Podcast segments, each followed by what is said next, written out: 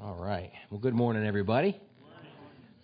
If you're wondering, what was that? Why, why, why are they playing old country music songs? that was that. Was, that's Nick Fick's favorite song. He always asks us to sing, and uh, he's got a birthday coming up. And so, and and and I gotta, can I? I gotta make a confession. I really enjoy singing that song.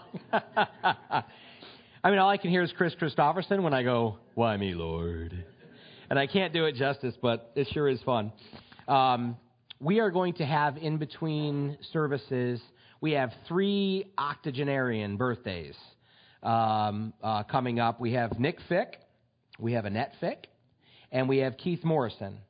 Uh, so, in honor of uh, of the three of them, we're going to have a little birthday cake in between services. So, if you guys can stay for that and help celebrate them, we, we would we would much appreciate that because they're worth it. We love those guys. Okay, if you want to turn with me in your Bibles we are in the book of Numbers, chapter 11. Hopefully, we'll be finishing that up today because Dad's starting 12, second service. So the heat is on. Um, Numbers chapter uh, 11, and uh, I'm going to pick up in, in, in verse 16. Um, Now, of course, uh, we talked last week, we, we began chapter 11 talking about the, the Israelites are beginning to, to moan and complain. And there's actually two occurrences of that in chapter 11. And chapter 11 begins with, a, with an occurrence of them complaining and griping. And it doesn't even tell us what the reason is. It just says that the Lord sent a plague amongst them and, and in the outskirts of the camp sent fire among them uh, and, and destroyed many of them. We don't even know what that was. Uh, and it's not I don't know what the exact measurement of time is between then and then begin complaining again about meat. Uh, and it's interesting how complaining begets complaining. My mom used to always say to me, I don't know why she said these kind of things to me. I was such a great young man with such a wonderful attitude, as some of you remember. um, she, thank you. I'm so glad you came in the later years. uh, but my mom used to say to me, frankly, if you dread it, you'll dread it. If you dread it, you'll dread it. She also used to say to me, there's many, because um, I used to say, she used to say, you know, she put a Nike sign in my room, just do it. Do it today, do it today. Because I would say, why do today what I can put off until tomorrow? Uh, and, and she used to, but we won't talk about that part of it. But she used to always say, also say to me, your attitude determines your altitude. Uh, and so often, um, we almost create our own fate, or, you know, or in the sense of, in the sense of, I'm not talking about speaking things into existence, so, so please don't, don't confuse what I'm saying. but we almost create our own fate in the sense that we put ourselves in a frame of mind for everything to be wrong. We put ourselves in a frame of mind for everything to be bad. We put ourselves in a frame of mind for everything to be a bummer. Uh, you know, you remember Eeyore from the Winnie the Pooh? You know what I mean? Oh, here comes Eeyore. You know what I mean? Hello. How was your day, Eeyore?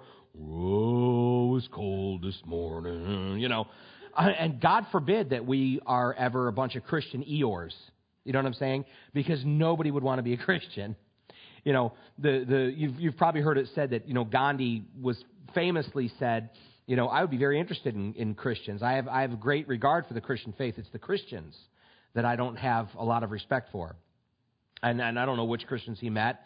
And certainly we're not all that way, right? But we have to be cognizant of that. Our attitude, God has given us, we have become, through the Holy Spirit and through the power of Christ, we're more than victors.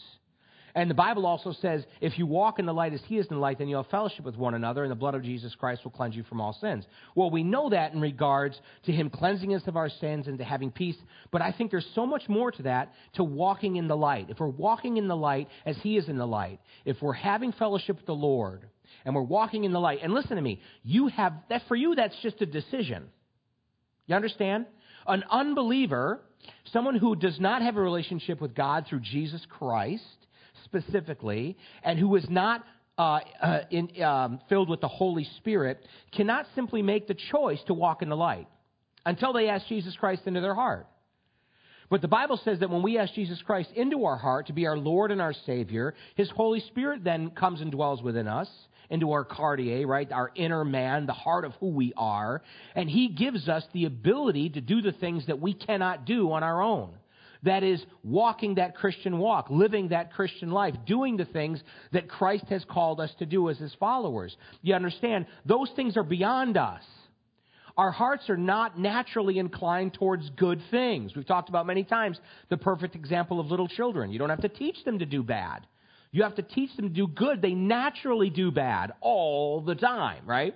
They naturally incline to go their own way, to only think of their own will. You have to specifically and purposefully and sometimes forcefully teach them to do the right things. We are not people, a people, a race that is naturally inclined to good. Sometimes when it suits me, when it makes me feel good, so much of the good deed, well, I've done this, well, I've done this, well, I've done this, well, I've done, who'd you do that for?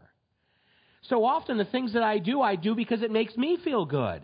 Now, I would like you to think it's because I'm so magnanimous and I'm such a wonderful, lovable, cuddly, furry man, right? And that's why I do these wonderful things. I'm so, but so often, it's because it makes me feel good. I do a good thing because it makes me feel good. That is not a, a work that I'm going to be rewarded for. Jesus specifically talks about us doing our good works, and it's between us and the Father. This is for you, Lord. It's not for anyone else to ever necessarily ever even know about if I have any say in it. But this is just me serving you, God, because you're worth it, because you're worthy of my service. You're worthy of my worship and my praise. And what's more, you're worthy for me to take care of the other people that are worthy to you.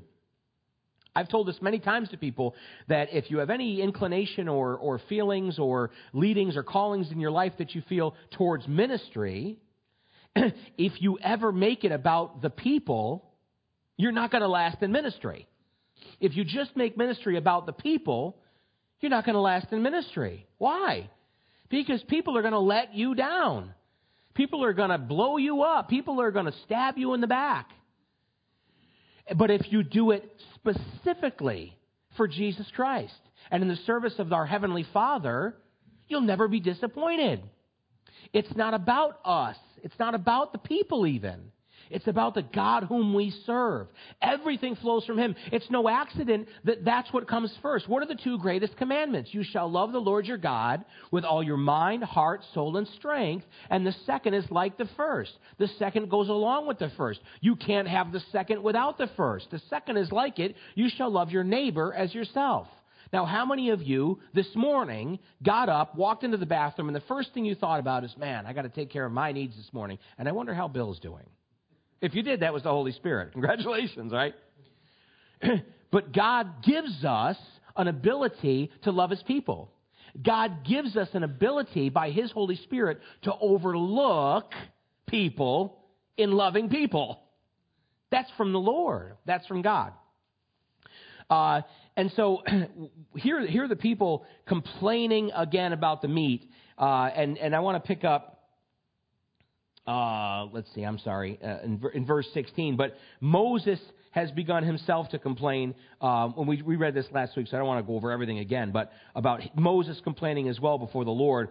I'm not able to bear these people alone. That's that, that's kind of what I was just talking about. So, verse 16, the Lord said to Moses, Gather to me seventy men of the elders of Israel, whom you know to be elders of the people, and officers over them. Bring them to the tabernacle of meeting, that they may stand there with you. Then I will come down and talk with you there.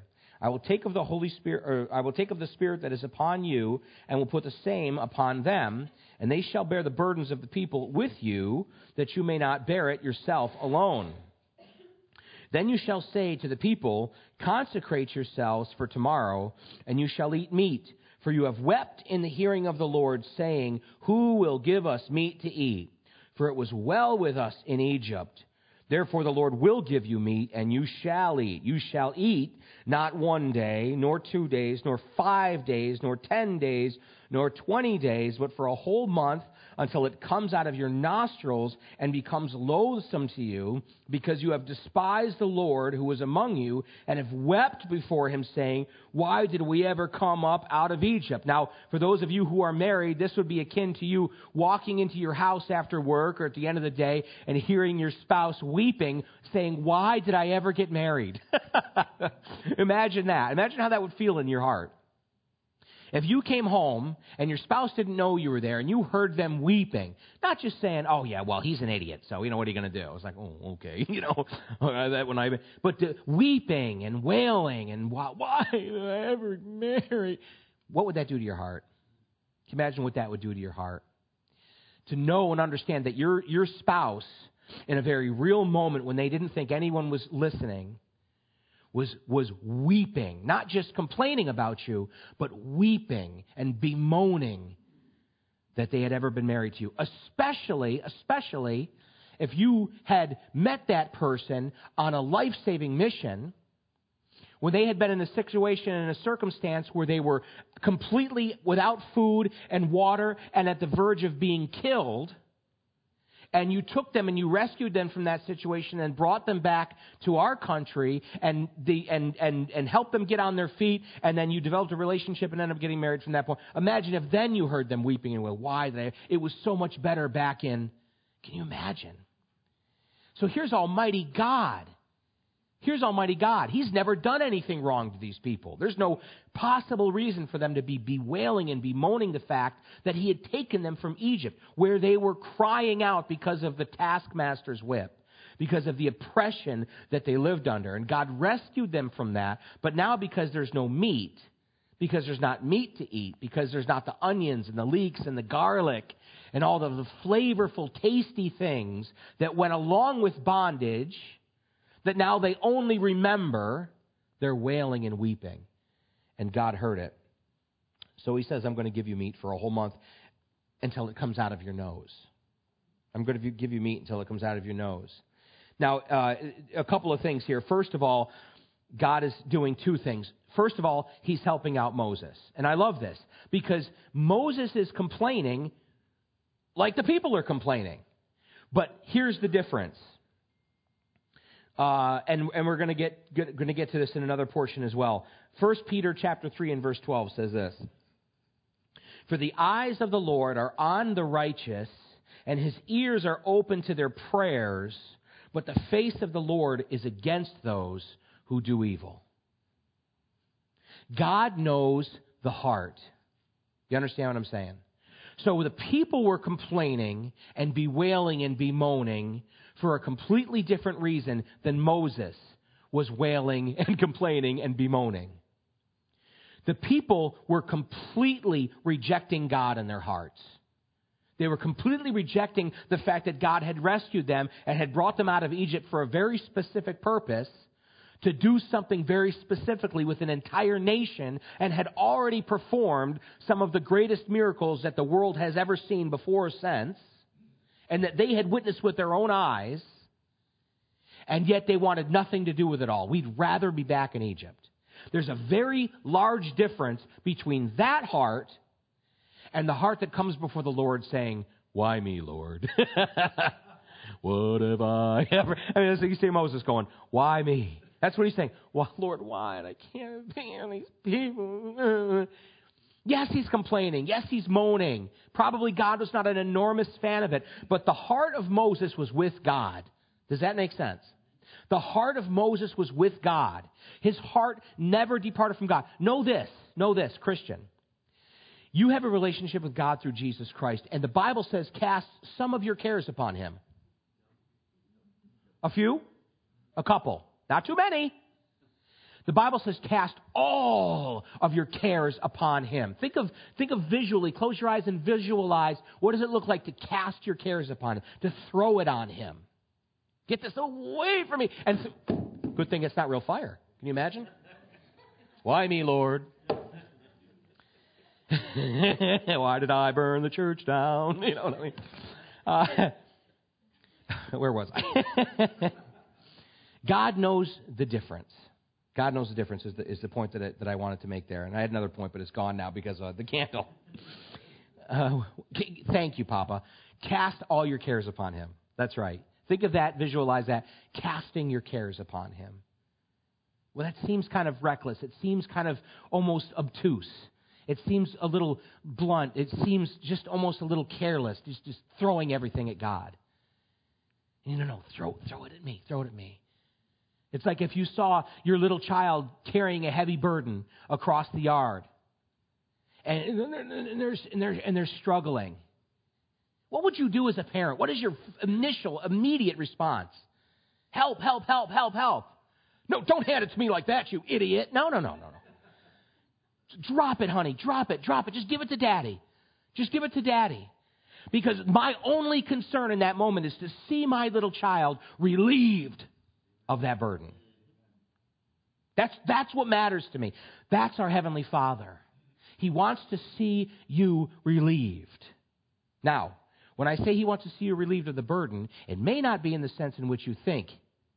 He wants you to be relieved of the burden. It doesn't necessarily mean that it's going to go away. Here's another example. The little kid is carrying the stone across the yard to place it in the garden because he's helping with the garden work, and I want him to help with the garden work or her to help with the garden work because I'm teaching them what it is to help, and I'm teaching them what it means to have a garden. I've never actually taught this lesson, as you can see from my yard, but.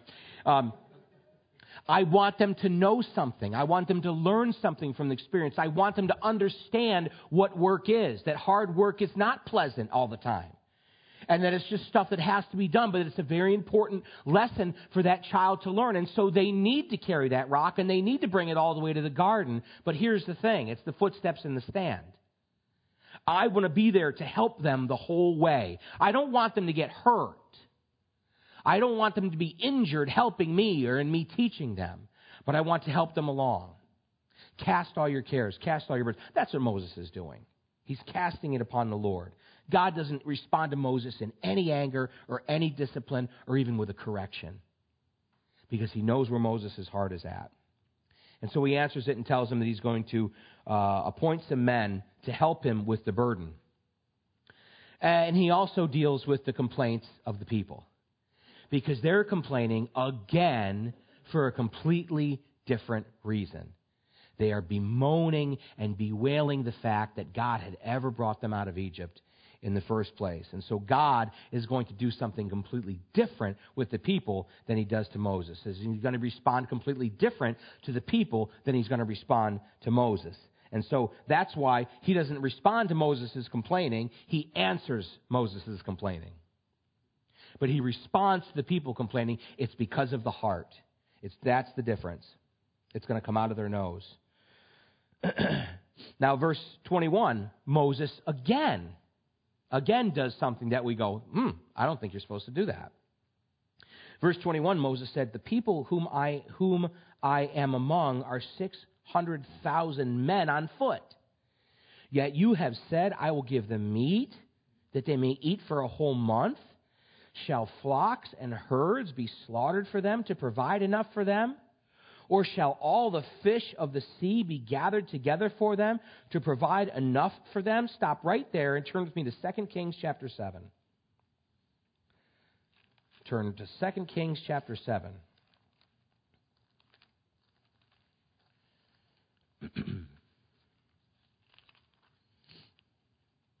Second Kings chapter 7. Now here's the backdrop. Uh, Israel is being besieged by the Assyrians. And because of the siege that they've laid around the city, the people have been completely without food. They're selling dove's dung and donkey heads, okay, for high prices in the streets. And finally, one woman comes up to the king and says, King, I want you to settle an argument between me and my, my, my neighbor lady. He said, What's the problem? Well, yesterday we agreed we were going to cook and eat our babies. And yesterday we cooked and ate her baby, or my uh, her baby, uh, or I'm sorry, my baby. And now today, she won't cook and eat her baby with me. And the king, this is how bad it is. And the king cries out, "If I don't get the head of that prophet, if I don't get the head of that prophet." Of course, the king blames it all on Elisha because Elisha had said that these things were going to come upon the nation Israel. But why did those things come upon the nation of Israel? It was because of their idolatry. It was because of their wickedness. God had told them again and again and again. That's the backdrop. We're not going to do a lesson in that yet, but that's the backdrop. And so, uh, the king sends men to Elijah's house to either kill him or get a word from him. so, chapter 7, verse 1 Elisha said, Hear the word of the Lord. Thus says the Lord, Tomorrow about this time, a seah of fine flour shall be sold for a shekel, and two seahs of barley for a shekel at the gate of Samaria. Now, just so you know, that's good food for great prices, okay? Without getting into it. So an officer on whose hand the king leaned answered the man of God and said, Look, if the Lord would make windows in heaven, could this thing be? And he said, In fact, you shall see it with your eyes, but you won't eat of it. And what happened, God did an amazing miracle. And as the people were running to the source of God's miracle, this man on whom the king leaned, on whose hand the king leaned, was trampled to death. So he saw God provide, but he never experienced it, just exactly like the prophet of God had said. If you want to learn more about that story, it's an amazing story. Second Kings, read chapters 6 and 7 when you get home. So, doesn't it sound the same? Listen to what Moses says Shall flocks and herds be slaughtered? The people whom I am among are 600,000 men on foot. Yet you said, I will give them meat that they will eat for a whole month. Shall flocks and herds be slaughtered for them to provide enough for them? Or shall all the fish of the sea be gathered together for them to provide enough for them? It sounds the same, doesn't it? It sounds like the same kind of unbelief. So what's the difference? 1 Peter chapter 3 and verse 12. Again, the eyes of the Lord are on the righteous, and his ears are open to their prayers, but the face of the Lord is against those who do evil. It was the heart of the one speaking. Moses is asking God a question How, God? How are you going to do this? How are you going to make this happen? I don't see how this is possible, Lord. In spite of the fact that you opened the Red Sea, in spite of the, all the miracles that you've done, I don't see how you're going to do this, Lord. And he's asking the Lord. The, hand on who, the man on whose hand the king leaned has a completely different attitude. Real, oh, oh, okay. God is not, no. What was he going to do? Open windows and have complete unbelief, complete lack of faith. That's the difference. Uh, so, verse 24, or verse 23, here's what the Lord says to Moses. The Lord said to Moses, Has the Lord's arm been shortened? Now that you, now you shall see whether what I say will happen to you or not. So he says, Moses, stand back and watch. Moses, I get it. Moses, I understand. You're unhappy. The people are complaining and you're having to deal with it, I get it. I'm going to give you some help. Moses, you're wondering how this is going to happen? I get it. You're going to stand back and you're going to watch and see. So watch this. So Moses went out and told the people the words of the Lord. You see that?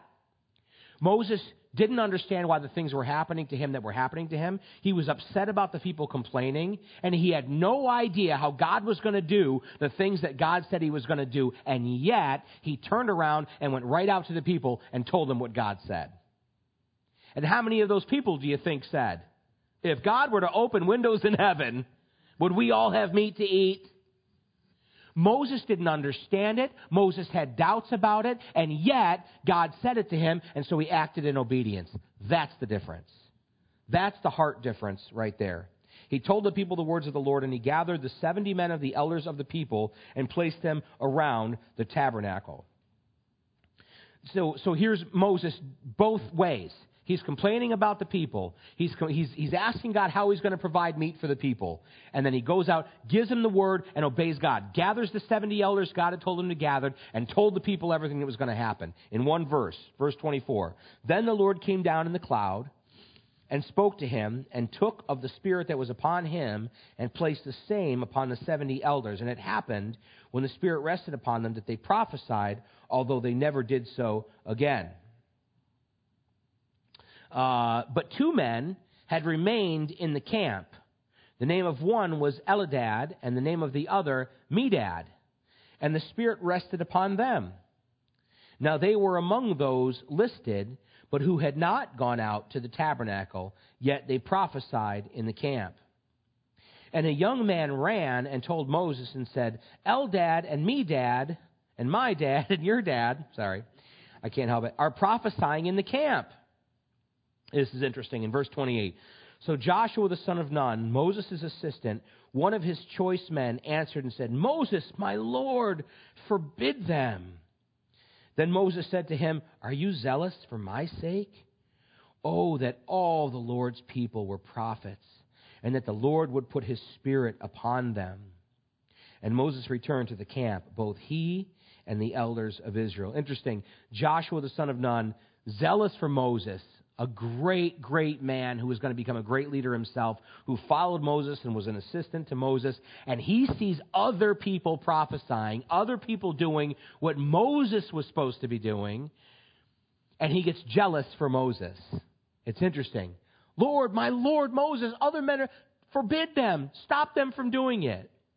It's amazing how competition can arise within the body, whether it's between churches or between ministries or, well, my pastor this, or my pastor this, or our church this, or our church that. Oh, my goodness. Remember when Peter said, some people are out there saying, I follow Paul. Or Paul said this. Some people said, i follow Paul. I follow Peter. I follow Apollos. I'm of Apollos. I'm of Peter. And he says, is, is, Christ, is Christ divided? Did Paul die for you? He said, No, no, no, no, no.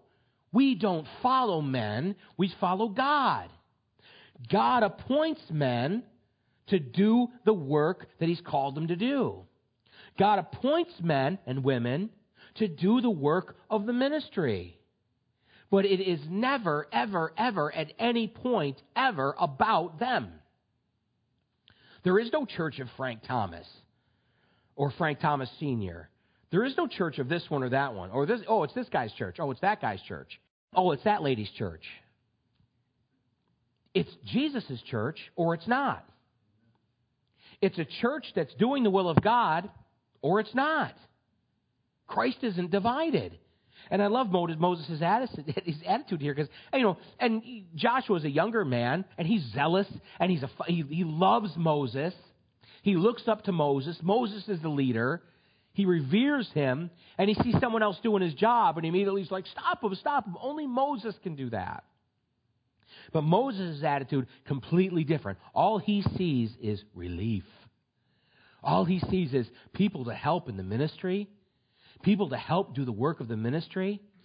Oh my goodness. And I, I joke, I talk about this all the time. You know what I mean? Like, I, I pray all the time for some, somebody to come, come into this church who is a musician, who is like a super musician, voice of an angel, plays the guitar like, you know, I don't know, whoever, some great guitar player, and can come in here and just take over worship and turn it into some beautifully orchestrated musical thing, I would be, I would run to the back. I love to sing, I love to worship, I love to worship, but I would love to give that to someone else. I would absolutely love to give that to someone else. If the Lord does that, if the Lord does it, great. If He doesn't, who cares, right? It is what it is. Till then, you get me, right? but I would love that. How awesome would it be if we had 60 people in this church? If we had 60 people in this church who were able to do this or able to, it's never too much. It's never, ever, ever too much. It's only ever the Lord adding. It's only ever the Lord doing more work and more of what He does. Our response and our attitude should just always step back. We're always so um, what's the word I'm looking for when you don't trust something? Apprehend, what's it? Wary? Yeah, wary. That's a good word. But like, uh, like, like, um, we're always we don't trust the situation, or we're so um, cynical. Who said cynical? That's it. Cynical. We can be so cynical. God starts to do a work. People are excited about it. Well, listen. If if there's something going on and it's an error, if there's something going on or there's something that's being taught that goes against what God's word says, we're going to be honest about that, right? We're going to call, we follow the Bible. We don't follow a ministry. We follow the Bible. We don't follow some new movement in the church. There's been lots of movements in the church. You know what I'm saying? And some of them have been like really like a movement. okay? Because they've gone completely against what God's word says. I don't care. I don't care who it is. I don't care what the movement is. You know what I'm saying? I don't. This is where this is where angry Frank. uh, this is what I'm zealous for. I don't care who it is. If they're saying something that goes against what God's word teaches, I would love to go and stand in front of their face and tell them. I'm seriously, that angers me. Who are you? Who are you? Well, I have this many people and I've written this. I don't care. You are no one. You're either a servant of God or you're not. Those are the two kinds of people, right? We're not zealous for men. We're zealous for God. Moses like, I wish they all would prophesy. I wish everybody could speak to a rock. I wish everyone had a staff of God. And it's going to happen. We're going to, going to come down through here. And all the hell, we've got a staff. We've got a staff too. We should be able to do what Moses says. Well, let's bring him before the Lord. Remember, Aaron's rod budded and grew almonds and dates and all these things. But Moses is like, I wish everybody could do what I'm doing. Joshua, you don't even know what you're saying. It would be fantastic. okay, so verse 31 Now a wind went out from the Lord, and it brought quail from the sea, and left them fluttering near the camp. About a day's journey on this side, and about a day's journey on the other side, all around the camp, and about two cubits above the surface of the ground. So all around the camp. Now remember, we're talking about 600, Moses said it again, 600,000 men on foot. That's the fighting men. That's not women, that's not kids, that's not elderly. Six, half, over half a million just fighting men. We're talking about a group of a million and a half to two million people, approximately. So imagine the size of the camp. Remember, God had them set up the tabernacle in the very center of camp, and then the camps, according to their tribes, gathered and, and pitched their tents all the way around. So from that point, uh, verse 31, a wind sw- uh, went out from the Lord and brought quail from the sea and left them fluttering near the camp. Here it is. About a day's journey on this side and about a day's journey on the other side, all around the camp. Okay, so here's the tabernacle.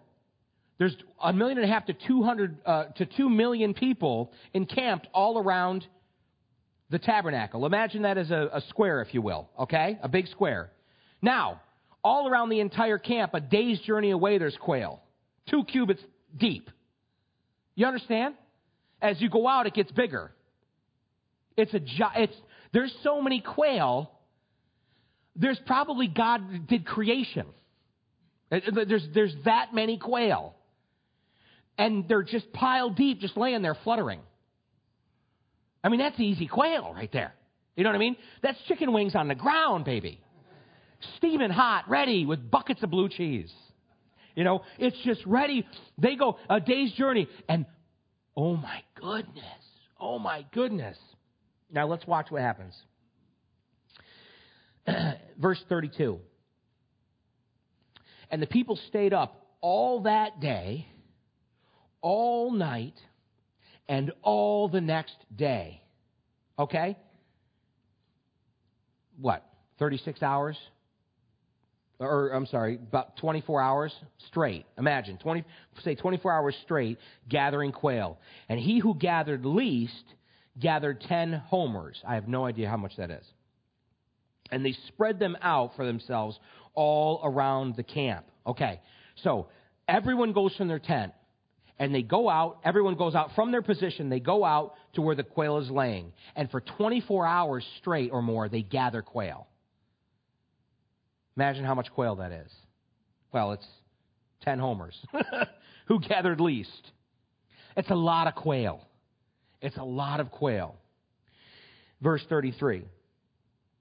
But while the meat was still between their teeth, before it was chewed, the wrath of the Lord was aroused against the people. And the Lord struck the people with a very great plague. So he called the name of that place Kibroth Hattaavah, because there they buried the people who had yielded to craving. Kibroth Hattaavah means graves of craving. That's what Kibroth Hattaavah means graves of craving. And from Kibroth Hattaavah, the people moved to Hazeroth and camped at Hazeroth. So now we have the people they go out for 24 hours or more, they gather quail. Tons and tons and piles and piles of quail that they had been bemoaning about. They bring it back, they prepare it, they begin to eat it, and while it's still between their teeth. Now remember what God had said. For a whole month, not for one day, not for two days, not for five days, ten days, or twenty days, but for a whole month. Now, we find here at the end of verse 11, while it was still between their teeth, they were struck with a plague. Verse 33 While the meat was still between their teeth before it was chewed, the wrath of God was aroused against the people, and the Lord struck the people with a very great plague. But they had to keep eating it for a month. You see that? They gathered the quail, and while it was still in their mouths, it made them sick, and they couldn't stop eating it for a month. Imagine, you ever been to a, a, a, a certain type of restaurant? I do sprinkler inspections, and I go into some of these places, and I go, oh my goodness. Don't eat there. Don't eat there. They thaw their meat out in the sun. You know what I mean? Oh, I've seen it. It's crazy. But if you've ever had food poisoning, how many have enjoyed that? Right? Isn't that wonderful? Imagine you go to a restaurant and you eat there, and it makes you so violently ill and sick, you're green around the gills the next day. And you have to go back there and eat it again. And then you have to go back there and eat it again. And then you have to go back there and eat it again for a month. For a month. Until it killed him. That is how God views sin. That is how God views the things that our flesh crave. That thing, or those things, or whatever it is. Don't ever yield. Don't ever yield to your flesh's craving. We've all done it. We've all done it. And I don't ever want to. And I've, I've had many kibroth hata avaz in my life. I've had many, many, many kibroth hata avaz throughout my entire life where God has allowed me to fully immerse myself in something. And though it is absolutely destroying my life, I can't stop. I can't stop. Man, there's so many things in people's lives around us where they're involved in something and they're doing something and they're in a relationship or whatever the case may be, and it's destroying them, and they can't stop. Their flesh has craved it. Their flesh desired it. And even though it's killing them inside, their flesh still craves it and still desires it. And they eat upon themselves destruction. And they can't stop. God will allow that. God will allow that in a person's life. God will allow us to kibroth of ourselves until we say, what I need to get rid of is my craving.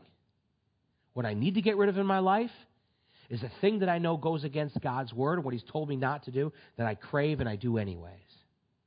That's what we need to address in our lives. Let's pray. Heavenly Father, thank you for your word, and uh, Lord, we're grateful for, for the lessons that you teach us, Lord, of the of the hearts um, of Moses and versus the people, and uh, Lord, we ask and pray that you would help us to learn very well, Lord, the lesson of of trusting in you, Father, and believing in you, but also that we're, we're able to cast our cares upon you, Father. We're so thankful for that. You're so patient uh, and understanding and loving to us, Lord. And Lord, we ask and pray that you would help us, uh, Lord, to, um, to address the cravings in our lives, Father, the things that we, we allow in our lives, Lord, that we know are, uh, are harmful, Father, to the Spirit, are harmful to our relationship with you, Father, and yet we can't seem to stop ourselves. Uh, Lord, and maybe you've allowed us to become fully, completely immersed in it, Lord. And um, Lord, we're, we're, grateful and thankful that we don't have to, to sit here until we die. We can uh, call out on you, Father, and we can be relieved. Lord, and we can be taken and saved from our kibroth ava. Father, we ask that you would help us to, um, to come to a place of realization in our lives, Father, that you're all we need. Uh, Lord, and everything else, uh, Lord, is second to you. Lord, and all the other things that you've blessed us with and you've put in our lives are for the purpose of serving you with. Uh, Lord, even though we may enjoy it so much, Lord, and you've blessed us with so many wonderful things, and we're so thankful for that. We pray, Father, that, that it wouldn't ever be about us. And Lord, and we would just put into perspective, Lord, not only our uh, our earthly possession, Lord, or, or our, our, our, station in life, but also, Lord, uh, the things that we desire, the things that we long for, Father, that we would put everything in, in line with your will and with your heart and with your word, Father. Help us to truly be people who walk and live in the light, Lord, as you're in the light. We thank you and we praise you, Father. We glorify you. Uh, we pray that you would be with our, uh, our three um, birthday friends, Lord. Um, we pray that you would bless them and their hearts. We're so grateful and we're thankful, Father, for the ministries that they've had, Lord, in their lives and for the way that you use them to this day, Father, and what an encouragement they are and a blessing they are to this fellowship. Lord, we ask and pray that you would bless their homes and that you would bless their relationships and their lives, Father. Uh, Father, and that they would see you brighter and brighter, Lord, that at, at, and in their 80s they wouldn't be done. They wouldn't be at the end of their journey, Father, but just beginning their journey with you and that you would be showing them things and teaching them things they never knew before, Father, as they seek after your face. So I pray that you'd bless them and that you'd give them health and peace, Lord. In Jesus' name we pray. Amen. Amen.